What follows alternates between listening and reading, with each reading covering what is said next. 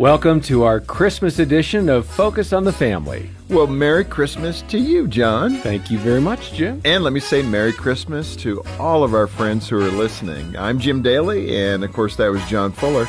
And uh, of course, John and I aren't actually in the office right now. We recorded this in advance so we could spend a little more time with our families. Um, we encourage you to do the same. Use the next several days to enjoy your family and your friends and celebrate the birth of Jesus Christ. One of the special treats we'd like to share with you is an original radio drama that was written and produced by Kerry Kistler. He's a chalk artist who, along with his wife Jill, performs a kind of evangelistic variety show in churches and other venues.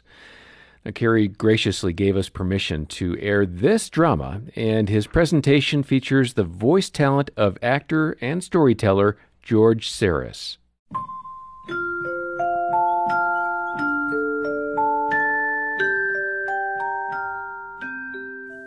When Christmas Came to Thorn Creek Bridge by Kerry Kistler. It has taken me some time to reconstruct this story. Fragments have come together slowly from diverse sources crumbling newspapers, church records, a shoebox full of yellowing letters, and a few odd diaries. I have followed every thread to its end and done my best to reweave this tapestry, a story unraveled by time itself. It began with a photograph, a brittle sepia tone photograph discovered while doing some research in the basement archives of the Thorn Creek Courthouse. The photo was remarkable enough, but it was the simple inscription written on the back which teased my curiosity. In elegant cursive lettering was written this cryptic note When Christmas came to Thorn Creek Bridge. This is the story behind that photograph.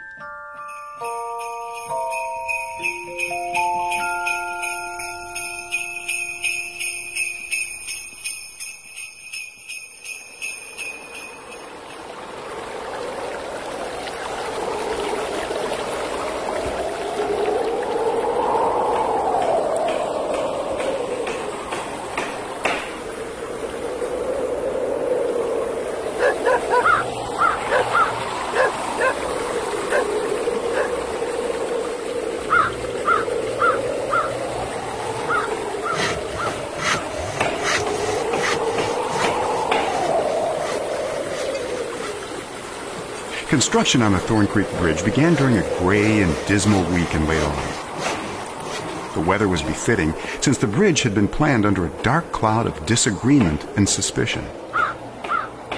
The prevailing mood around Thorn Creek was as gloomy as the sky itself. And nobody quite knew how to fix it. What started as a simple splinter of opinion quickly festered into an ugly wound of division. The villagers of Thorn Creek really had no choice about replacing the existing crumbling bridge which spanned the creek and connected the village. Everyone was in unanimous agreement that a new covered bridge was needed. Sadly, this was the only point on which everyone could agree. This division crept in when the sturdy people from both sides of the creek exchanged ideas about how many lanes the new covered bridge should have. Some were for keeping a single lane bridge for the sake of economy. The rest were for a wider double lane bridge for the sake of convenience. One half declared that two lanes were an expensive extravagance, which was quite unnecessary given the size of the village. They insisted that a single lane bridge had adequately served their small, tucked away village quite nicely. The other half thanked them for pointing out that a single lane bridge had obviously hindered the growth of their community. This shifted the discussion to the question of what was so wrong with the size of the community. The debate raged on until one of the local preachers wearily proclaimed from his pulpit on a Sunday morning that even Paul's thorn in the flesh paled in comparison to the thorny problem of Thorn Creek Bridge. Strange that a structure meant to connect people should serve to drive a solid wedge of separation between them instead. Finally, a truce was forcibly called by the rapidly changing autumn weather, which resulted in a reluctant and unhappy compromise. A two lane covered bridge would be built, but it would be considerably simplified from the originally proposed design. Neither side was very happy over the decision, and few made any effort to hide their feelings. Someone even took the liberty of changing the bridge plans by adding a long rail fence divider right down the middle of the bridge. It was supposedly aimed at separating the two lanes for safety's sake. But everybody knew that the divider was really meant to say much more. Thus began many years of bitter resentment, which set itself into the bones of the people, who continued to pass each other inside the bridge without so much as a smile, wave, or nod. For years, the sad beginning of Thorn Creek Bridge stayed fresh in the minds of the local population. Eventually, it was rarely spoken of anymore. Even children who had been too young to remember the incident grew up with only a vague awareness that the abundance of local hard feelings was somehow mysteriously connected to that bridge. While travelers often stopped near the bridge to admire and comment on its beautiful simplicity, the local villagers had long since run out of things to say about it. After all, everything that could be said had been said, and many times over. And then, whether by accident or providence, something happened inside that covered bridge which changed nearly every person in that small village forever. It began on a cloudy day in mid December. When Hezekiah Hoover, a local farmer, had just purchased a wagon load of used farm items and was hauling them across Thorn Creek Bridge. Between the noise of the creek and the rumble of the stout wagon, Hezekiah never heard the muffled thud behind his rig. Unknown to Hezekiah, a wooden hay box had tumbled off his load and landed right in the middle of Thorn Creek Bridge. A short time later, while unloading his cargo into a shed, he realized that the hay box was missing and headed back down the road, hoping to find it along the way. And this he did. As Hezekiah approached Thorn Creek, he saw the silhouette of his box sitting on its four stubby legs in the middle of the covered bridge.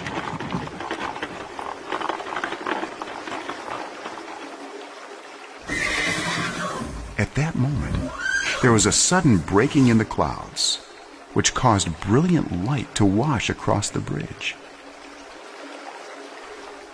It spilled through a window and poured over the haybox, bathing it in a warm pool of light. He squinted and saw something else. The box had been empty when he loaded it only an hour before. Now it brimmed with clean, dry hay, and a pure white cloth was draped across the top.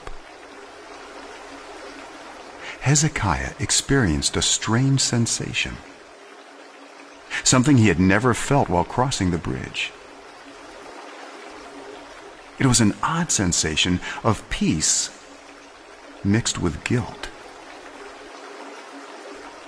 He had been one of the loudest supporters of the two lane group. And now his haybox was blocking one of those lanes. It would have to be moved. And yet, he could not bring himself to disturb it. Then quietly, as if carried to his mind on an early winter breeze, came these words. And they wrapped him in swaddling clothes and laid him in a manger. A restrained smile softened Hezekiah's lined face, and he climbed down from his wagon with an idea. Reaching into the back, he grabbed several items that had not yet been unloaded and walked up to the manger. he would not move it. In fact, he would continue what some unknown person had already begun. Carefully, he draped a saddle blanket over a beam behind the manger.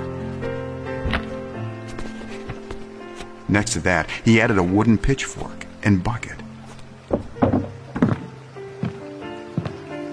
As Hezekiah climbed into his wagon and turned for home, the first delicate snowflakes of the year began to fall gently around him. For the first time since the bridge was built, he actually thought it looked beautiful.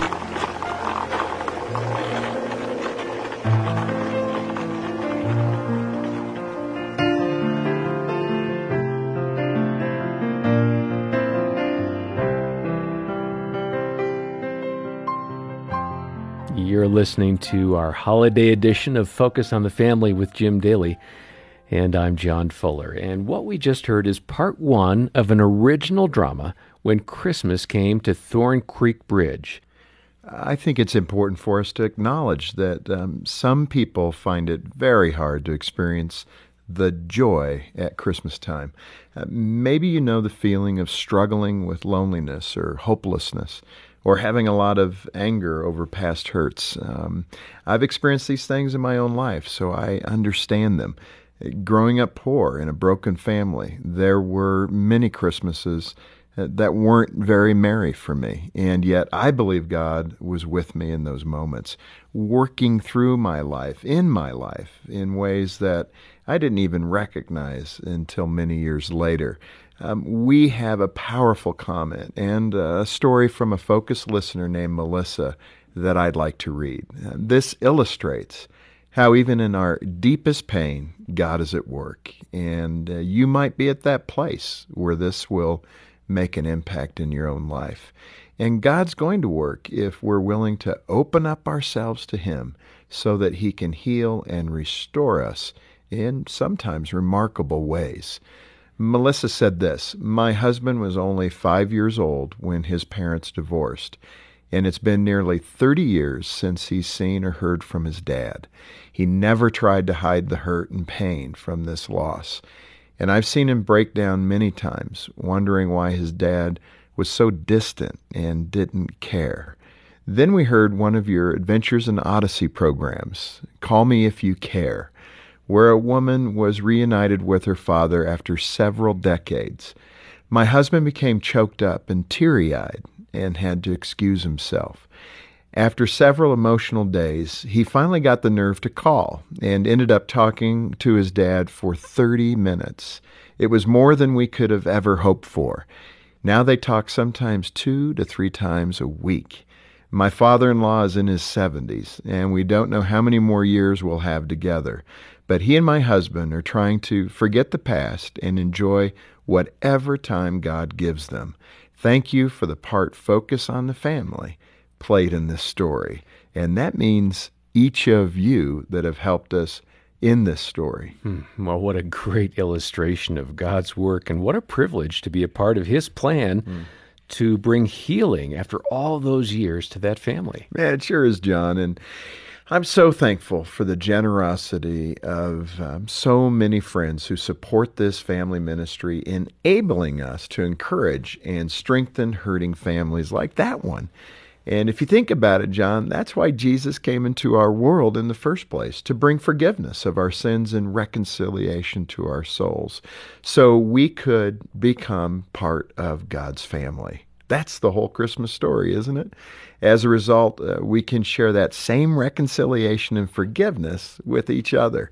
And that's the message I think God wants you to hear this year. And that leads us right into part two of our radio drama, When Christmas Came to Thorn Creek Bridge.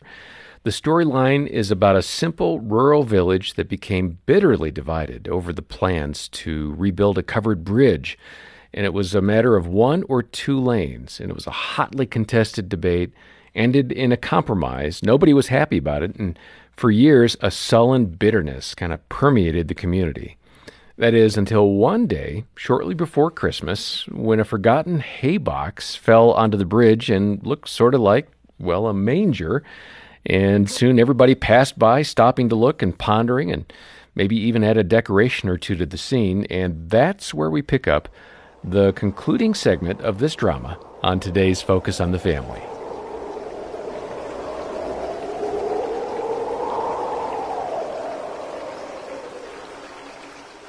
About an hour later, widow Ruth Parrington approached the bridge in her black carriage.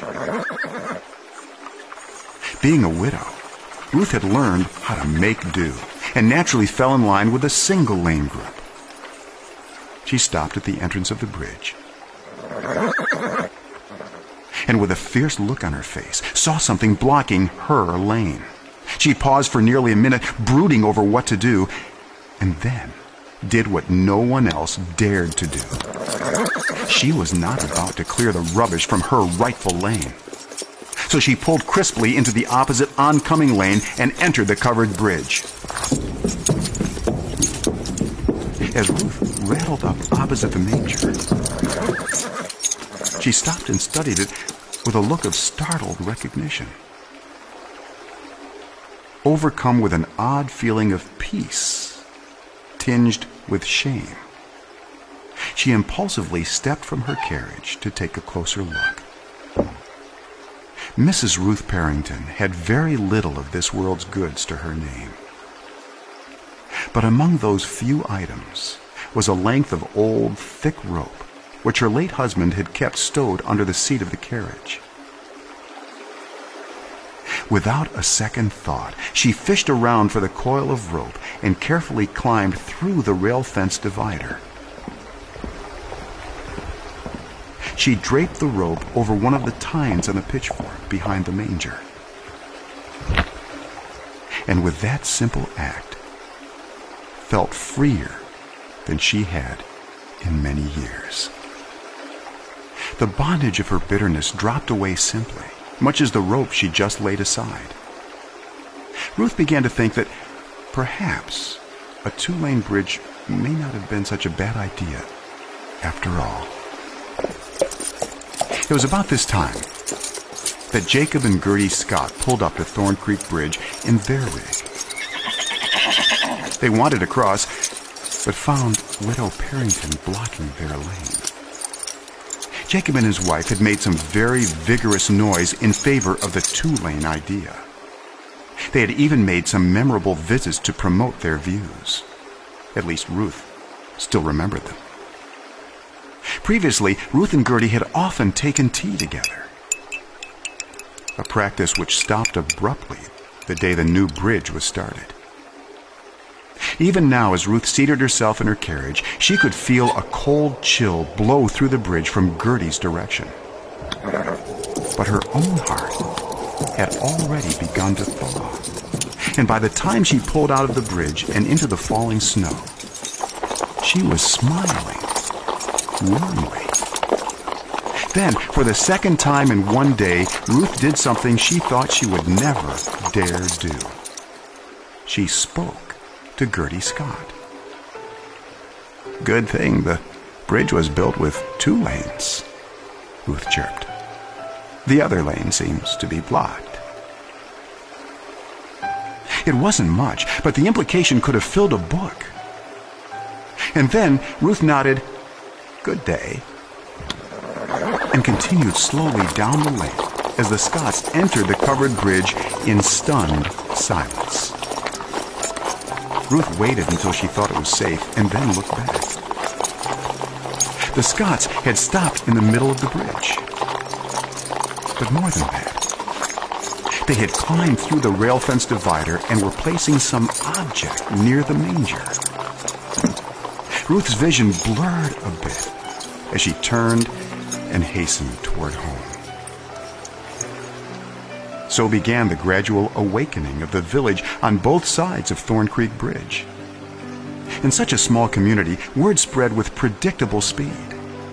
And soon everybody was making excuses to cross the bridge, whether they really had any place to go or not. And over the next two weeks, a remarkable thing happened. The eastbound lane of Thorn Creek Bridge was transformed as the trappings of a Bethlehem stable began to accumulate around the manger. Someone gilded the floor with golden straw, while others brought the common items of a barn a wooden shovel, several rough burlap bags, leather horse tack, and a shepherd's staff. There was a rough wooden crate, upon which others had placed a clay water pot, a worn child's drum, and a few carpenter's tools. In the windowsill sat a container of fragrant perfume, right next to a wooden mallet which rested upon several long wrought iron nails. Next to this was a crude crown of thorns, crafted from one of the thorn trees growing near the bridge. And there was more, much more. Some objects had private meanings which only a few people were meant to understand, while others were meant for everybody. Perhaps the most poignant were two sets of bridge plans one for a single lane bridge, and one for a much fancier double lane bridge. Both were unrolled and tacked side by side on the wall, and both had the words, I am sorry, written across them. All of this would really have been enough for anybody, but another miracle was yet to unfold. With utter spontaneity on Christmas Eve, the village gathered itself inside the bridge, as if it were observing some well established tradition. No announcements had been made, no invitations sent, no organized effort of any kind had occurred. They simply assembled. They talked. Some laughed together, others cried. There were handshakes and hugs and healing. There was a private invitation to tea and a glad acceptance. And there were dozens of other similar redemptive acts. In fact, the man who supposedly thought up the rail fence divider brought a saw, and together they cut it down. They cheered, and they laughed, and when someone began to sing Silent Night, they all sang together with one voice. Even the creek beneath them was frozen into hushed silence, as if the miracle happening overhead had left it speechless. That nativity didn't need any painted wooden cutout figures. The villagers became the cast. And truly, the most important figure of all had stepped among them. Some skeptics said that the folk just needed an excuse to break ranks and set things right. That a bridge blocking manger did the trick. It wasn't the manger, of course. No manger ever claimed that sort of power. The humble cradle of long ago simply held the truth, which is the only thing that will ever really set any of us free. Perhaps the manger on the bridge was meant as a special echo of that truth, designed just for the folk who needed it the most. Happily, each year thereafter in early December, the Nativity was faithfully reassembled in the eastbound lane of Thorn Creek Bridge and remained there until well past Christmas. It was often said that a warmer Christmas tradition had never been established. And truthfully, whenever the bridge was blocked by someone pausing inside to remember the Christ child, all others waited patiently outside for none of them ever forgot. It was because of his humble birth that two lanes became one, and a sturdy fence of division came down.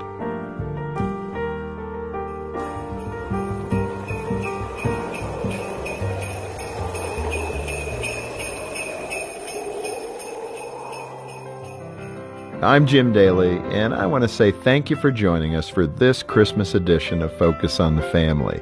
We hope you enjoyed what we shared today, and please uh, make plans to tune in next time for more great advice and encouragement for your marriage and your parenting and your faith.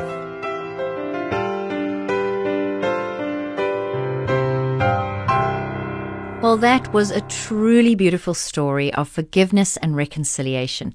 To remind us of the gift of Jesus, our Savior, who forgives us our sins and offers us eternal life with Him. As you remember the birth of our Savior this Christmas, our prayer is that you'll take time to reflect on the incredible goodness of God and rest in the deep assurance that in knowing Him, you have everything.